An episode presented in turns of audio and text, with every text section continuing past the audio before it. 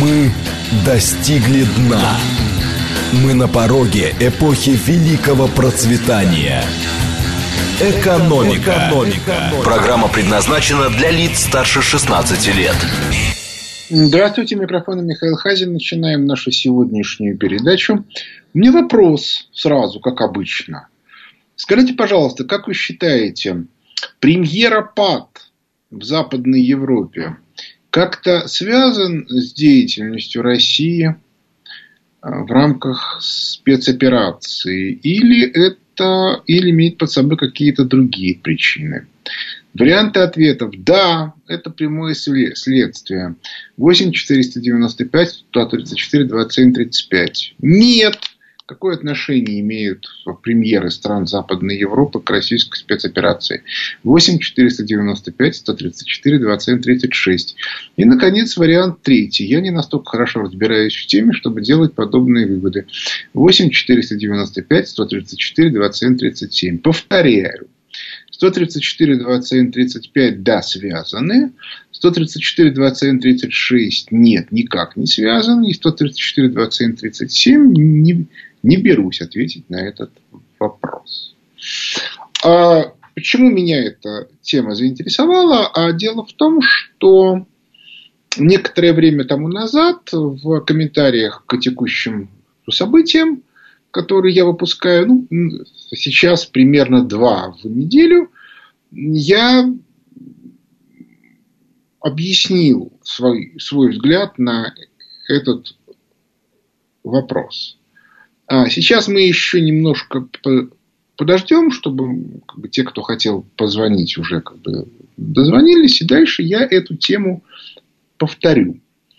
А, мне кажется, что сегодня происходят а, принципиальные события в политической сфере, которые а, должны найти свое отражение и в секторе неполитическом. Вот это очень интересная вещь, о которой, собственно, я, о которой я, собственно, и хотел сегодня рассказать.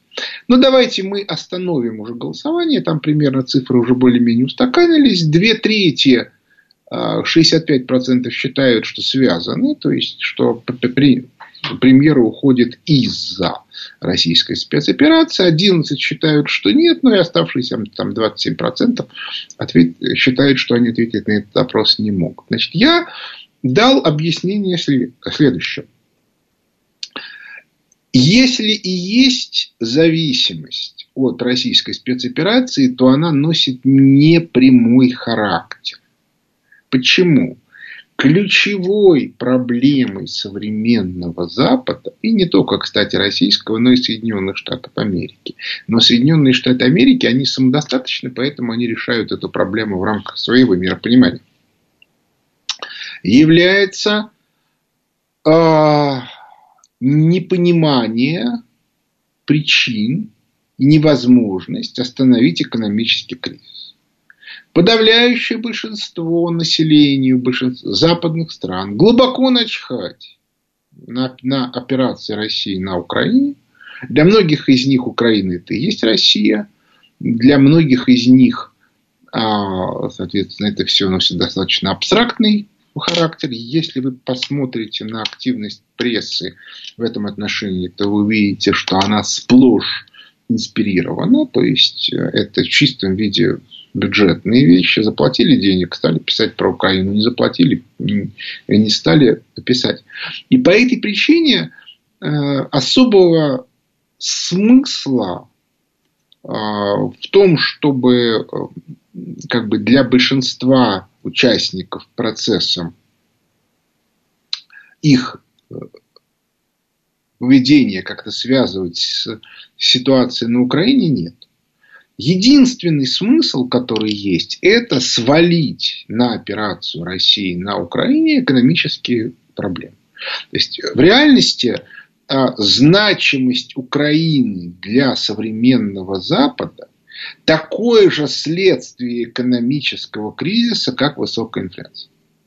То есть из-за того, что высокая инфляция, приходится разговаривать про Украину, потому что больше никак не объяснишь своему народу, что происходит. То есть, что кто-то виноват. При этом объяснить это получается плохо. Мы видим, что концепция ну, путинской инфляции в Соединенных Штатах Америки не, не пошла. Но надо еще при этом учесть, что тот же Пауэлл, глава Федерального резерва, выступая в Конгрессе, прямо сказал, что, Россия к этому не имеет никакого отношения. Это очень важная вещь, потому что э, это фактически означает, что он дезавуировал Байдена. Или точнее сказать, что он объяснил, что концепция Байдена о вине Путина носит не объективно экономический, а политический характер. А что касается Западной Европы, то там абсолютно аналогичная, аналогичная ситуация. Непонятно, а, на кого свалить вину. Дело в том, что специфика политической культуры западной, да и вообще любой, она предполагает, что политик несет ответственность перед теми группами лиц, которые его поддерживают. А современная модель политическая внутри себя а никакой ответственности не предполагает. То есть либеральная концепция предполагает, что политик ни за что не отвечает что если уж он пролез на свою должность, то в этом случае он отвечает там, перед своим кошельком, перед теми людьми, которые его двигали, но не перед общественностью, которая за него как бы голосовала. Ну или даже не голосовала. Много ли народу голосовало за Джонсона? Или вот сейчас будет голосовать за преемника Джонсона в Англии? Какие-то 3% населения максимум. А то и меньше. Так вот, а фокус состоит в том, что для того, чтобы вот эту самую ответственность, про которую население считает, что она есть, а политики а точно знают, что ее нет, ее надо перенести на кого-то. И современная культура отмены ответственности для политиков состоит в том, что каждый раз придумывается в рамках некоторого консенсуса отмазка. Эта отмазка может сработать, а может не сработать. Вот в Соединенных Штатах Америки э, попытка перенести ответственность на Путина не сработала, что создает очень большие личные проблемы для Байдена. Ну, впрочем, что нам проблемы Байдена? А вот, соответственно, э, для граждан Евросоюза тут все сложнее. Я не буду сейчас анализировать, что думают граждане, потому что мой опыт э, общения с людьми, мне довольно много звонят люди разные, пишут. Кроме того, у меня есть такой жанр, я про него рассказывал много раз, как индивидуальные консультации.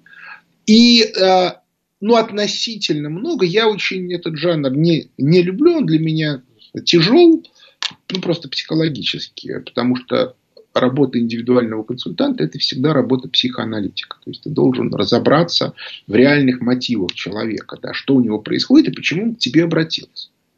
Потому что если ты этого не поймешь, то э, удовлетворить его, прощения, часы извини, вот, то удовлетворить его практически невозможно, а, а люди далеко не всегда понимают, а почему, что же их не удовлетворяют. Их изнутри свербит, а вот что они, скорее, очень часто не знают сами.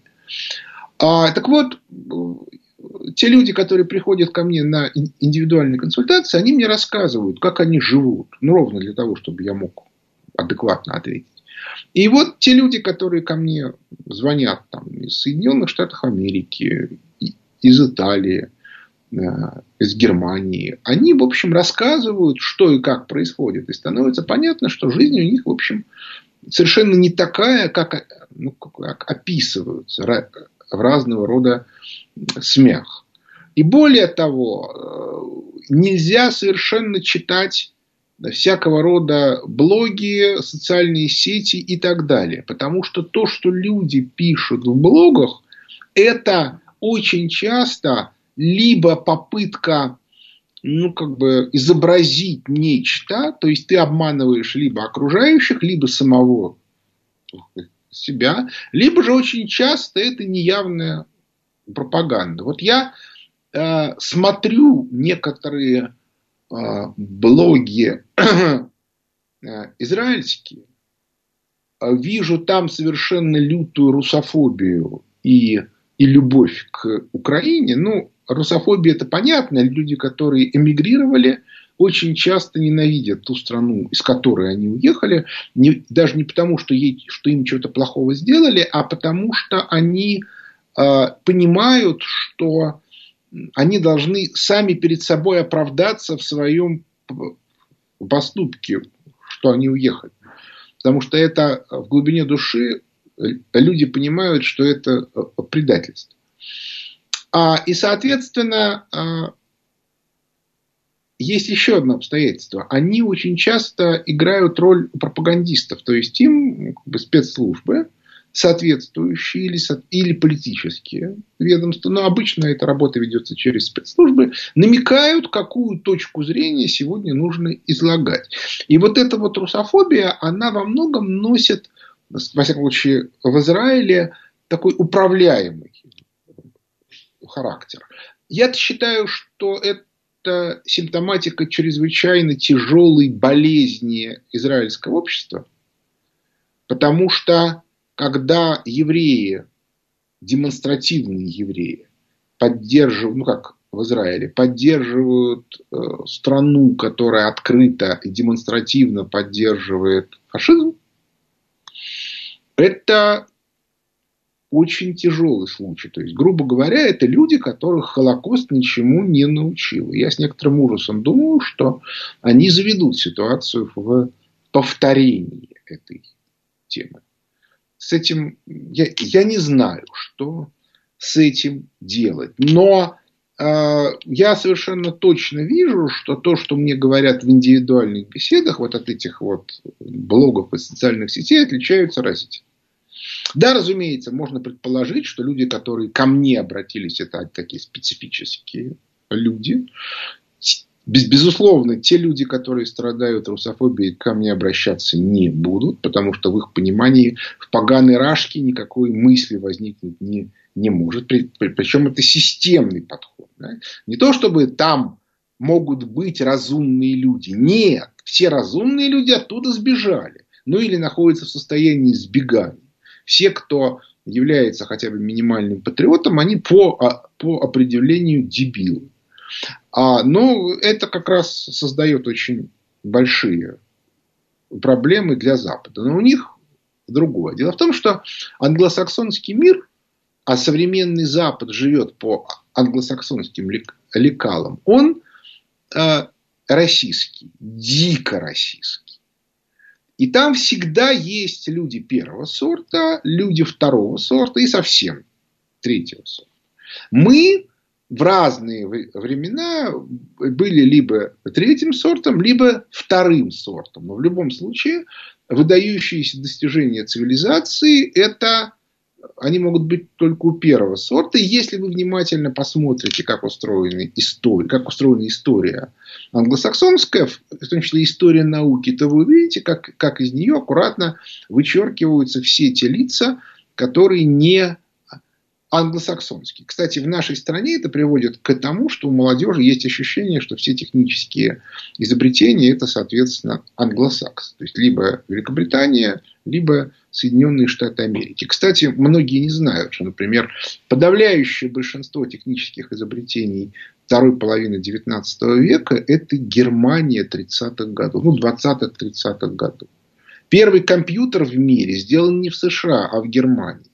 Первый вертолет, который летал реально, сделан в Германии. Первый реактивный двигатель сделан в Германии. Просто после войны Германии запретили делать авиационные двигатели. Ну и так далее и тому подобное. А, так вот, э, фокус состоит в том, что э, э, в этой ситуации э, понимание того, что происходит в экономике с точки зрения вот этой вот англосаксонской культуры экономической, она в принципе не предполагает, что мысль может родиться за пределами англосаксонского мира.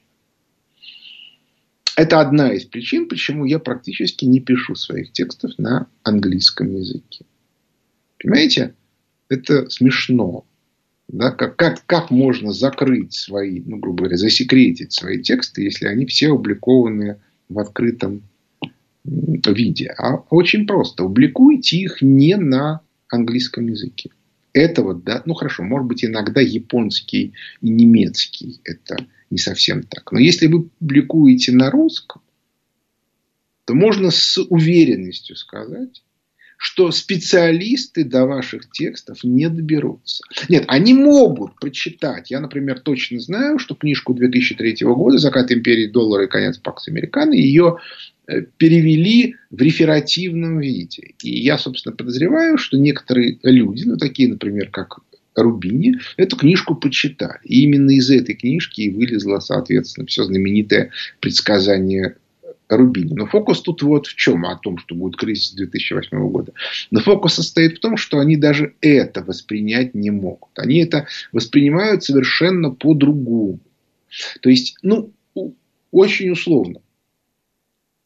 Мы пишем о, о системном крахе современной модели западной экономической о системном крахе. То есть вся система приходит в состояние, при котором она функционировать и вообще существовать не может. А соответственно, западное понимание этих наших расчетов выглядит так, что есть какой-то параметр, какой-то параметр, который выходит за пределы границы. И, ну да, вот эти ребята вычислили этот параметр. Поэтому надо объяснить руководству, что надо этот параметр загнать обратно в норму, и тогда все будет снова хорошо в рамках старой модели. Это принципиальная вещь. Отличие системного подхода от подхода а, практически тактического. Так вот, беда современного западного общества состоит в том, что оно а, не видит системной проблемы модели. Причем причин тут несколько. Первая состоит в том, что э, вообще экономикс не предполагает системного подхода. А, то есть большая часть так называемых экономистов с точки зрения миропонимания там, 50-х годов 20 века, у них образование не высшее, а среднетехническое. То есть, иными словами, они получили образование техникума. Руководи, как бы, человек, который окончил техникум, очень хорошо может разобраться в том, как функционирует конкретный станок, но понять, почему станок был сделан именно так, он не может. Его система образования это не позволяет.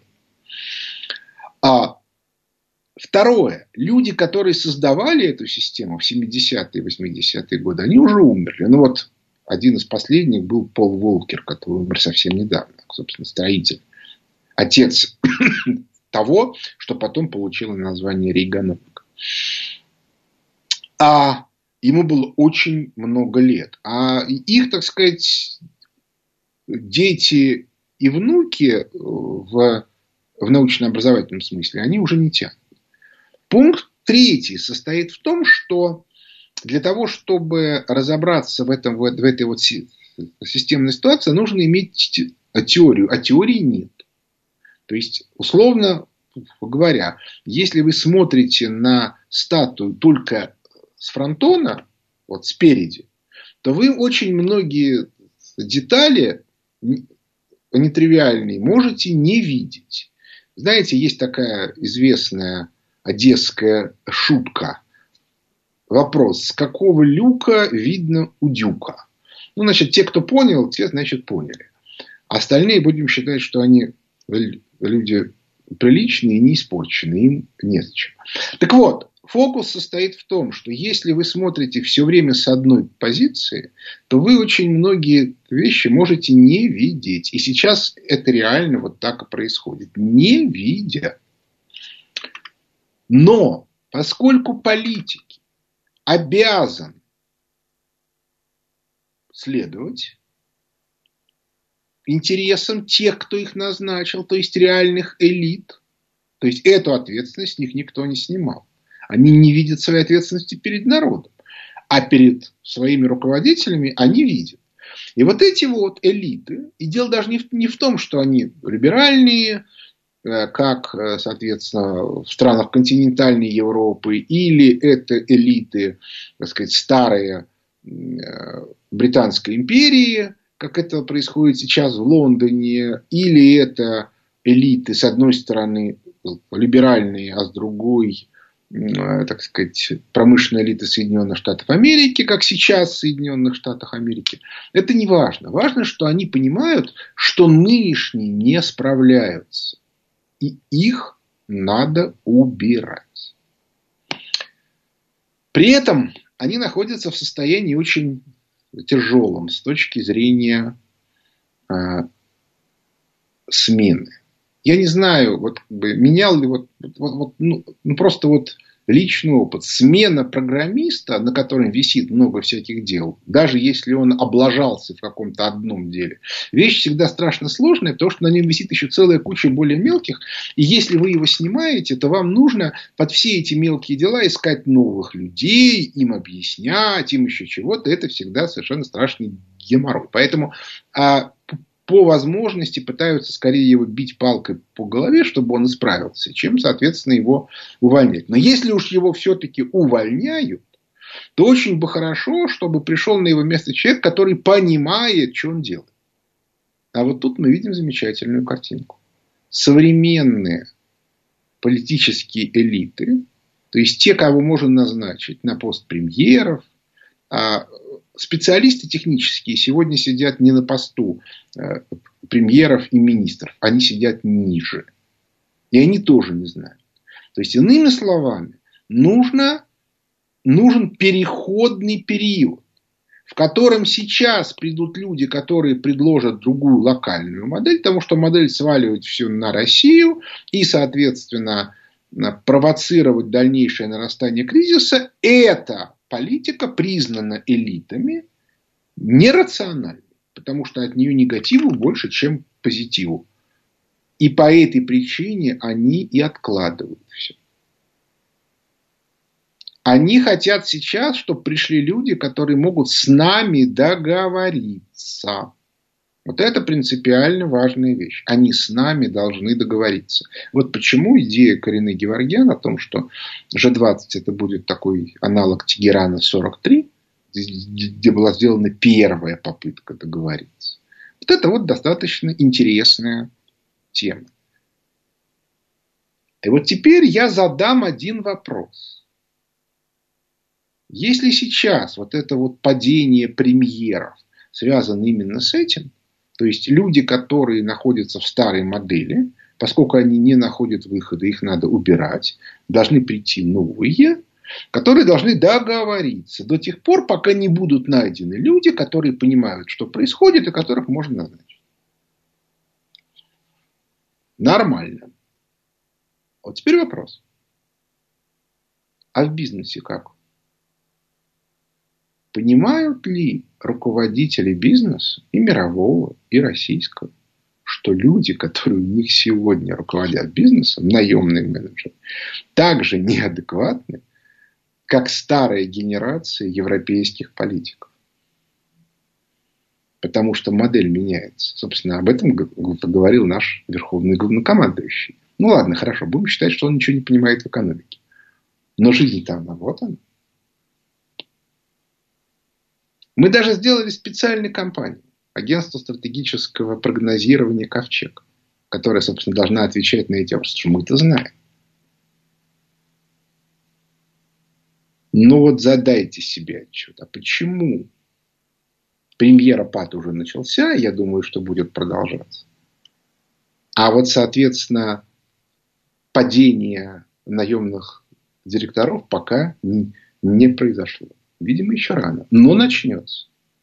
Учтите это. Перерыв на новости.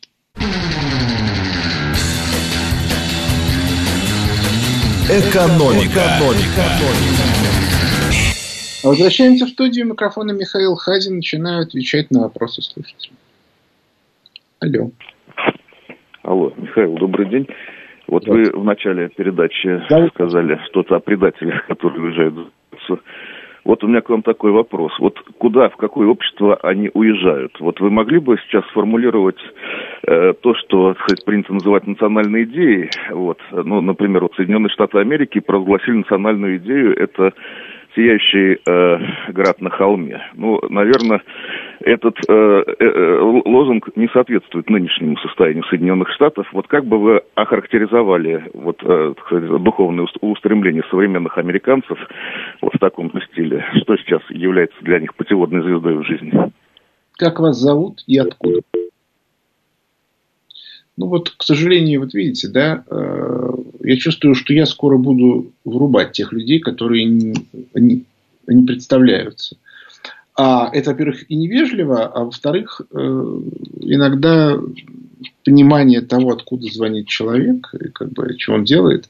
Ну хорошо, я, я отвечу на данный вопрос. Дело в том, что подавляющее большинство людей, которые уезжают, они уезжают совсем не в ту страну, в которую они уезжают. Они уезжают в тот э, пропагандистский образ. То есть они бегут из страны, которая, э, то есть из России в данном конкретном случае, которую они себе представляют в рамках пропагандистского образа.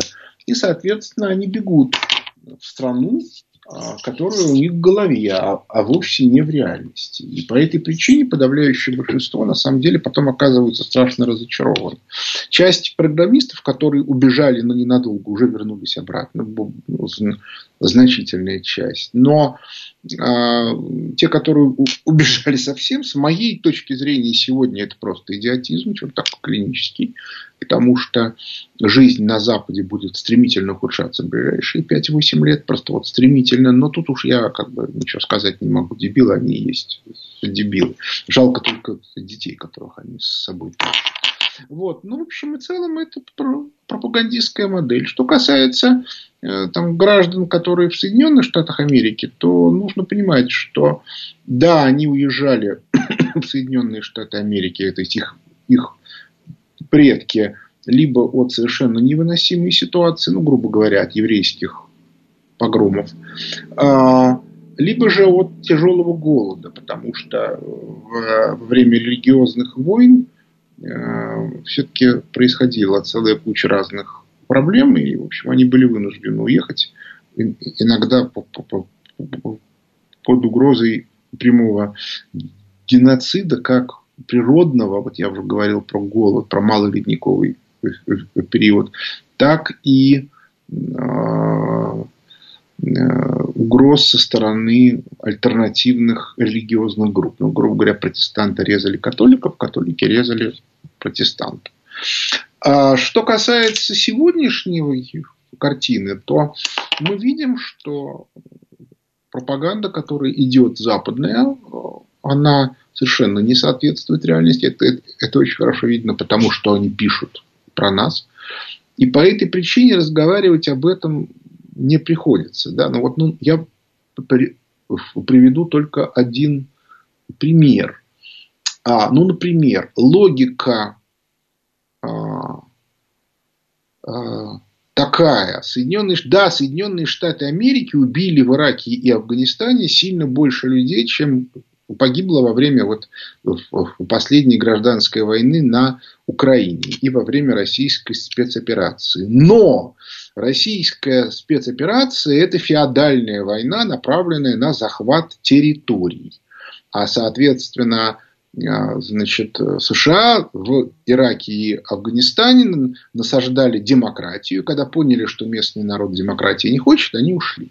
Я вам отвечу одну очень простую вещь. Те территории, которые мы освободили от фашистской оккупации, в том числе во время спецоперации, подавляющее число населения там нас приветствует как освободитель. Нет, у них могут быть какие-то претензии, что э, местные администрации, которые появились после освобождения, ведут себя не совсем правильно, что коррупция. Ну, мы отметим, что такая вот бытовая коррупция – это совершенно типовая традиция э, украинская такая вот. То есть мы по сравнению с ними дети. А вот. Но правда и они тоже дети по сравнению с Евросоюзом, но в отличие от Евросоюза, на Украине эта коррупция никак не легализована в законодательстве, а в Западной Европе она встроена вот в эту вот модель. Так вот, э, вся проблема состоит в том, что совершенно невозможно отделить в этом случае реальность от э, той картинки, которая в головах. Да, какое-то время показывает опыт, как только убирается киевская пропаганда, значительная часть населения сильно умнеет. Но, тем не менее, некоторые больны уже тотально процентов где-то 15-20, с ними непонятно, что делать. Кроме того, к сожалению, среди этих 15-20 процентов очень много молодежи, которые ничего, кроме вот этого вот фашистского режима в Киеве не, не видели. И да, с ними, с ними будет очень тяжело. И им, кстати, будет очень тяжело, потому что они неадекватны реальности. Вообще, любой человек, который находится под влиянием пропаганды, ну вот классический совершенно пример, последняя история с Одесским портом, портом. Когда значит, мы попали... Вообще, Одесский порт – это довольно большая территория, и мы попали там по той части, в которой были военные. Но западная пропаганда стала массово кричать, что мы специально э, бомбили зерновые терминалы.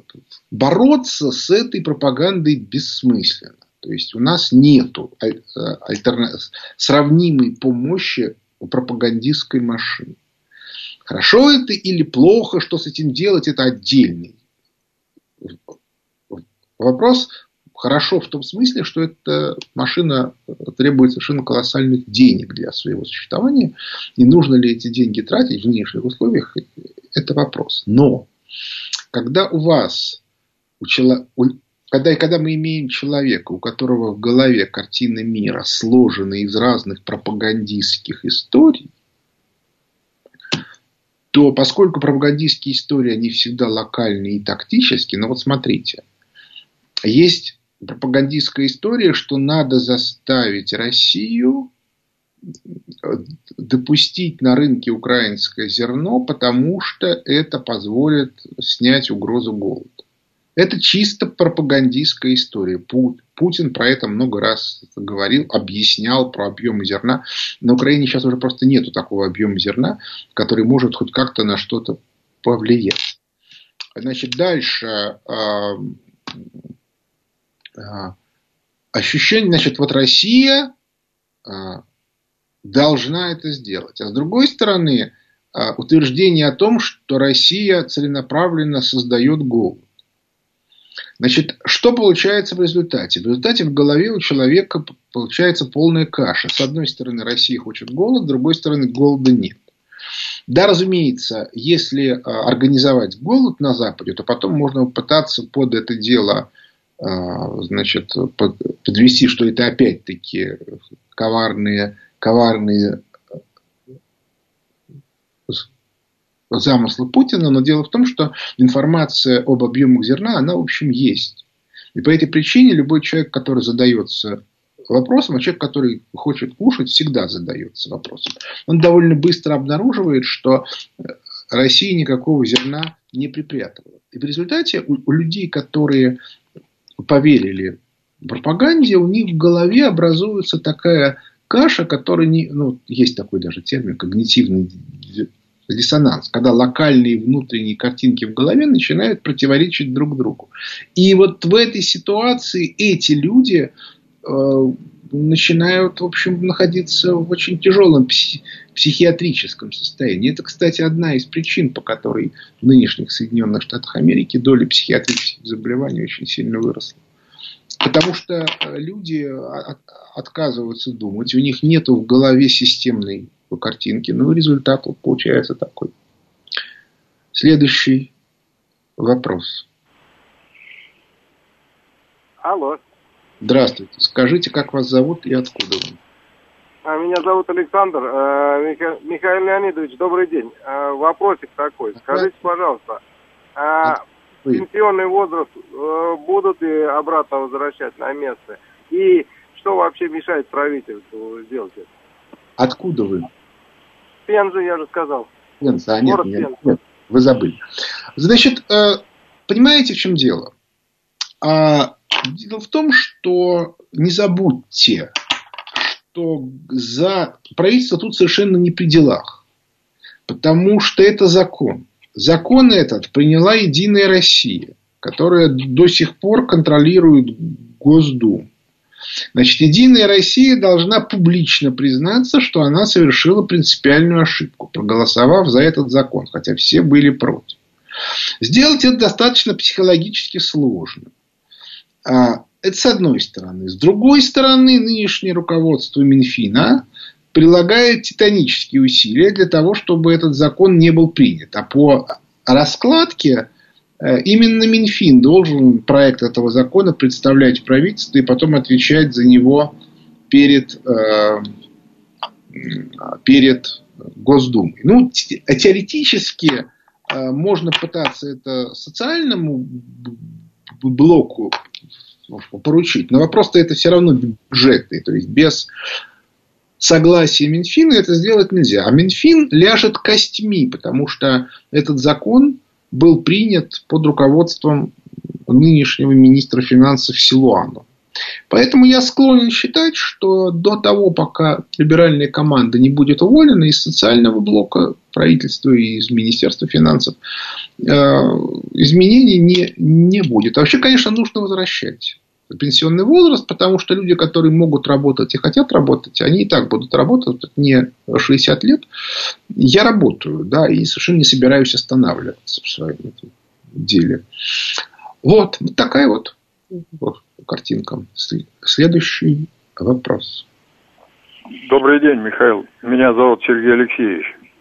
Вот а в середине июля Михаил Мишустин там на какой-то стратегической сессии по направлению промышленности заявил, что отрасли в российской промышленности должны стать независимыми, и главный приоритет экономической политики в условиях санкций – это развитие собственного производства.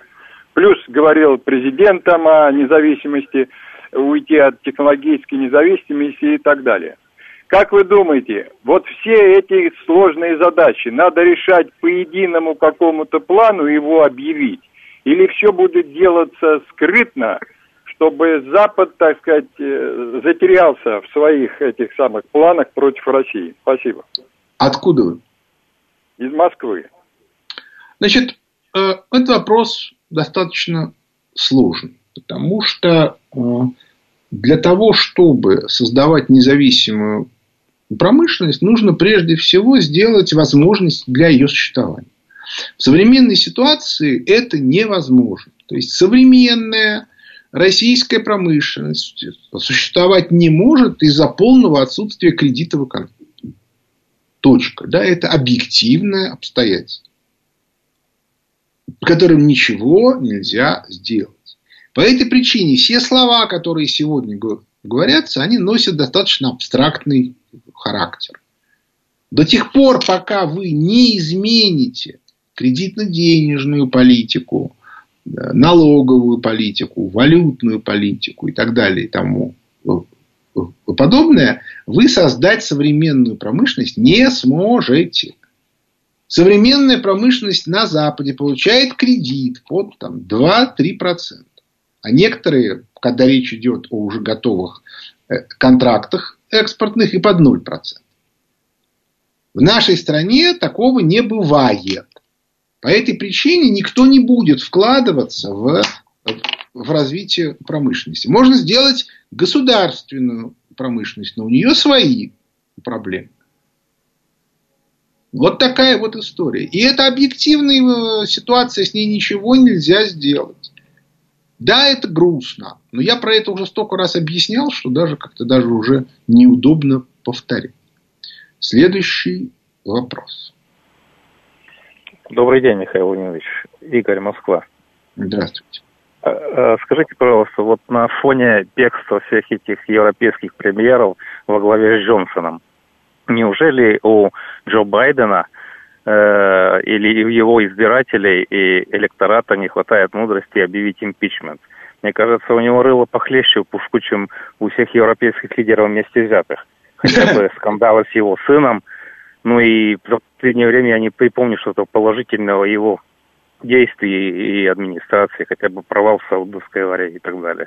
Спасибо. Вы знаете, я сегодня в 19.30 начинается четвертый поток карьерного консалтинга. Я даже не знаю, может еще кто-то, кто может успеть записаться. Но фокус состоит вот в чем. А, я там, это ключевая вещь, которую я буду там об, объяснять, что система а, политического управления государством, не управления, то есть не то, как устроен там э, президент, как он работает с министрами и так далее, а система назначения политического на должности, она вообще не предполагает участие какого-то там народа. Вообще. И по этой причине, что он там думает, совершенно не важно. Выборы – это инструмент, которым правящая элита сохраняет свою власть всегда и везде. Мы это очень хорошо видели на выборах 2020 года.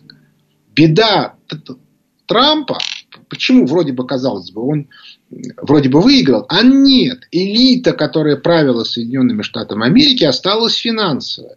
И по этой причине она убрала Трампа. Использовался для этого инструмент, ну, пытались его убрать через импичмент, не получилось. Тогда его решили убрать через а, фальсификацию вы, выборов. Но суть от этого не меняется. И по этой причине, что бы там ни делал Байден, он представитель элиты, он не подсуден. Убрать его можно только в том случае, если альтернативные элитные группировки окажутся достаточно сильными. Вот сейчас есть серьезное основание считать, что по, результатам выборов в 20-м, вот, как это, в, в ноябре месяце результаты 2020 года будут немножко пересмотрены. Ну, посмотрим, что получится. Это очень интересный вопрос. Я пока не знаю, потому что не исключено, что в одних штатах выборы будут фальсифицированы в пользу республиканцев, а в других в пользу демократов. И чем все закончится, непонятно. Это будет очень интересно. Очень интересно. Следующий вопрос. Здравствуйте, Михаил Ильич. Да. Геннадий, Москва. В продолжение того, что вы сказали выше. А вот не кажется ли вам, что четырехсторонний договор по зерна из Украины, ну и разогнанная история про мировой голод, это попытка Запада, ну, как бы предотвратить Запад объединенными, то есть э, объединенными силами, э, захват объединенными силами территории Одесской области и через э, не отрез от Украины от Черного моря, что можно было бы считать значительной стратегической потерей для Украины. Вот. Ну, вы знаете, то, что Россия отрежет Украину, если она останется в современном варианте от моря, это уже все понимают. Все также понимают. Вы же понимаете, что такое денацификация. От нее же никто не отказывался. Значит, денацификация это означает, если не вдаваться в детали, полная ликвидация современной украинской элиты. То есть она полностью будет отстранена от власти полностью все люди будут отстранены от власти, которые связаны с современной украинской элитой. По этой причине уже совершенно все равно. Да? Как только придут новые люди, они прежде всего зададутся вопросом, а куда делись куда делась иностранная помощь, они начнут антикоррупционные расследования, дальше они откажутся от тех долгов, которые были Украины сделаны за последние там, месяцы и годы, то, что будет сказано, что эти деньги пошли не по назначению, речь идет о, о воровстве, причем не просто воровстве, а воровстве по согласованию тем, тех, кто кредиты выдавал, ну и так далее и тому подобное. По этой причине тут даже и разговаривать не о чем. Эта тема, в общем, абсолютно очевидная, что как бы тем людям на Украине, которых большинство, которые не согласны с нынешним режимом, будет дана возможность переписать всю картинку. Я думаю, что они ее вполне благополучно перепишут. Следующий вопрос. Здравствуйте.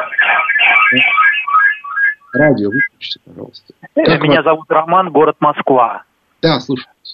Э, два вопроса коротеньких. Первый, то, что вот ЦБ снизил достаточно резко процентную ставку до 8% сразу на полтора процента. Это первый вопрос, пожалуйста, прокомментируйте. И второе, вот Вьетнам все-таки в нашу экономическую зону войдет или в китайскую? Спасибо. Ну, смотрите, вот я могу сказать одно, что Вьетнам не может войти в китайскую зону, потому что Китай ненавидит вьетнамцев, вьетнамцы ненавидят китайцев. Когда был период в истории, когда там 200 лет Вьетнам был оккупирован Китаем, то вьетнамцы зубы красили черным, в черный цвет, чтобы отличаться от китайцев, чтобы, не дай бог, не ассимилироваться. Я, я обращаю ваше внимание, южные китайские племена и вьетнамские – это одно и то же, ну, практически. Они только на языках говорят, на, на разных, хотя и похожих. И по этой причине ассимилироваться можно было легко. Собственно, Китай так и захватывает чужие земли через ассимиляцию. Вот. А, а, а вьетнамцы ассимилироваться не, не захотели. Скорее, они могут пытаться войти в зону американскую. Но об, об, обратите внимание, если бы Соединенные Штаты Америки могли бы включить Вьетнам в Аукус, они, скорее всего, это бы сделали. У них это не получилось. И, и даже разговоров таких нет. Поэтому я склонен считать, что не получится у них. А, что касается ставки Центробанка, то, понимаете, то общественное и политическое давление, которое оказывается на Центробанк, они как бы не могут не ощущать. Кроме того, они считают, что они достаточно контролируют ситуацию, чтобы не допустить появления в экономике России дешевого кредита и приставки 8%. Во-первых, она и без того достаточно высока. Во-вторых, там есть и другие ограничения. Например, нормы резервирования и так далее и тому подобное. То есть, без принципиальной замены, э, без принципиальной замены а, а, либеральной команды ничего хорошего не, не получится. Значит, ну вот на этом мы постепенно завершаем. Я, я уже новые вопросы брать не буду, у нас осталось слишком мало времени. Скажу только базовые вещи, что мы живем в чрезвычайно сложное время, когда даже столь как бы влиятельные силы, как правящие элиты, ну, в Западной Европе это транснациональные банкиры, либералы, не решаются а, сохранять прежнюю систему управления. То есть они готовы менять премьер-министров, правительство и так далее. Я считаю, что еще какой, еще через какое-то время им самим придется уходить, вот как это уже произошло в Великобритании, и еще произойдет, вот, скорее всего, по итогам этой осени в Соединенных Штатах Америки. Но это будет процесс длительный и мучительный. А за экономической частью, ну, я не знаю, подписывайтесь на обзоры фонда Хазина, потому что там я это описываю подробно. Именно вот эту вот стратегическую составляющую, где бы рвется. Но, но, но при этом нужно понимать, что э, системные решения принимаются очень медленно, я бы сказал, мучительно. Вот, э, собственно, вот об этом как раз вот в начинающихся сегодня э, четвертом потоке карьерного консалтинга. Вот это вот принципиальные вещи. Ну а конкретные локальные детали, да, конечно, они меняются, но системная картинка, в общем, везде примерно одна и та же. Но на этом наше время подошло к концу. У микрофона был Михаил Хазин. Благодарю за внимание. До свидания.